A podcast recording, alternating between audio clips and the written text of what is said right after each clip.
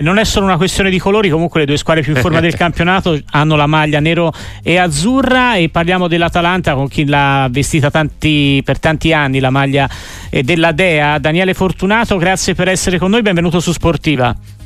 Grazie per avermi chiamato e ciao a tutti. È veramente una bella Atalanta che in questi ultimi mesi ha cominciato a spiccare il volo verso un posto in Champions, grandi vittorie e una squadra che funziona a meraviglia direi in questo momento c'è questo De Ketelare che è veramente un giocatore completamente diverso in meglio rispetto a quello che avevamo visto al Milan debuttare in Serie A un anno fa Daniele sì, le responsabilità sono sempre tante anche a Bergamo, no? giocare nel Milan magari è un po' diverso, nel Milan magari veniva utilizzato così un po', un po' non tantissimo e, si aspettava, e ci si aspettava da lui tanto. Nell'Atalanta hai, hai modo di, di, di, di, giocarti le partite con più tranquillità, tranquillità per modo per dire, non è facile mm-hmm. giocare a Bergamo, ve lo dico anch'io.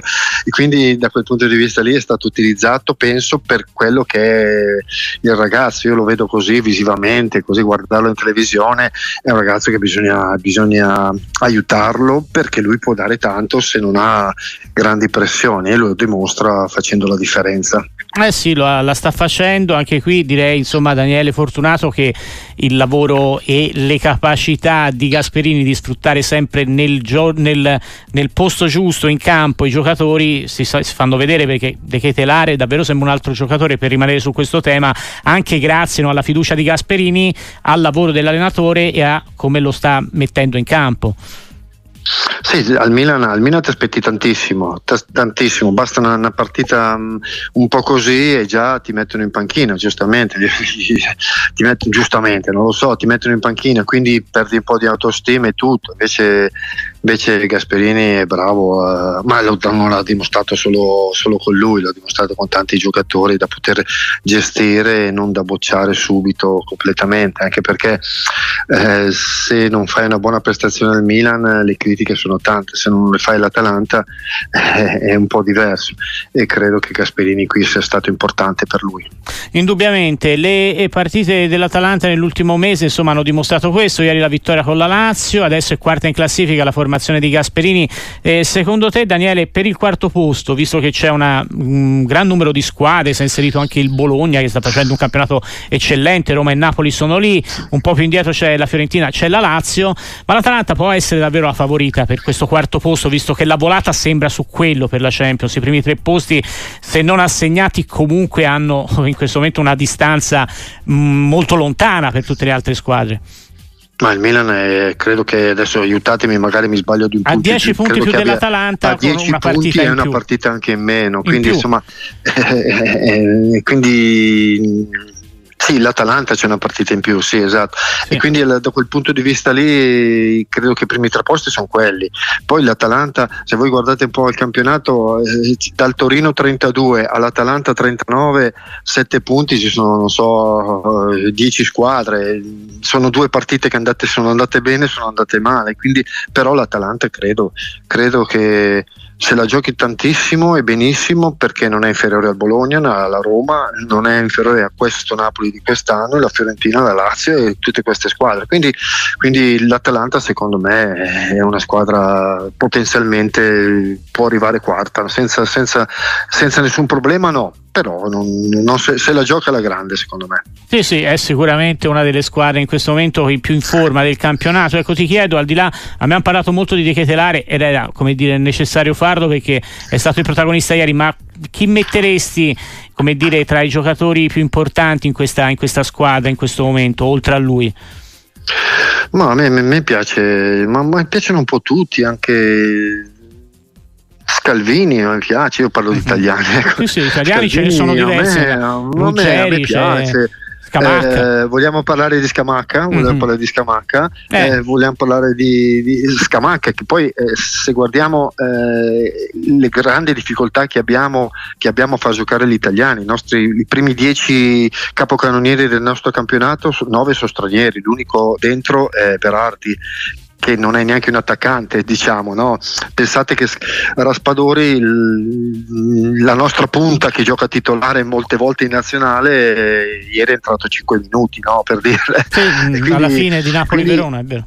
Esatto, eh, Scamacca, eh, Pasalic, eh, ma anche Ruggeri, Scalvini, cioè, cioè, ha tanti giocatori che magari eh, eh, tu li metti in un, un, altro contesto, magari possono anche far fatica per l'amor del cielo, però come li gestisce Gasperini, il gioco di Gasperini, questo modo di fare vengono esaltati tutti e quindi eh, i nomi te li ho fatti, ecco, ho fatto un po' di italiani anche perché, perché non sono tanti ecco, i no, giocatori sono... italiani che giocano, che giocano nelle, prime squ- nelle squadre di alto classifica. Eh ecco, no, quelli diciamo. della, della, dell'Atalanta sono anche giocatori che vanno in nazionale perché Scalvini e, e esatto. Scamacca fanno parte del gruppo di, di Spalletti, indubbiamente assolutamente. Prima di salutarti, Daniele Fortunato, visto anche che sei passato anche dal Toro, tra l'altro con lo stesso grande allenatore no, che avevi all'Atalanta, Emiliano Mondonico.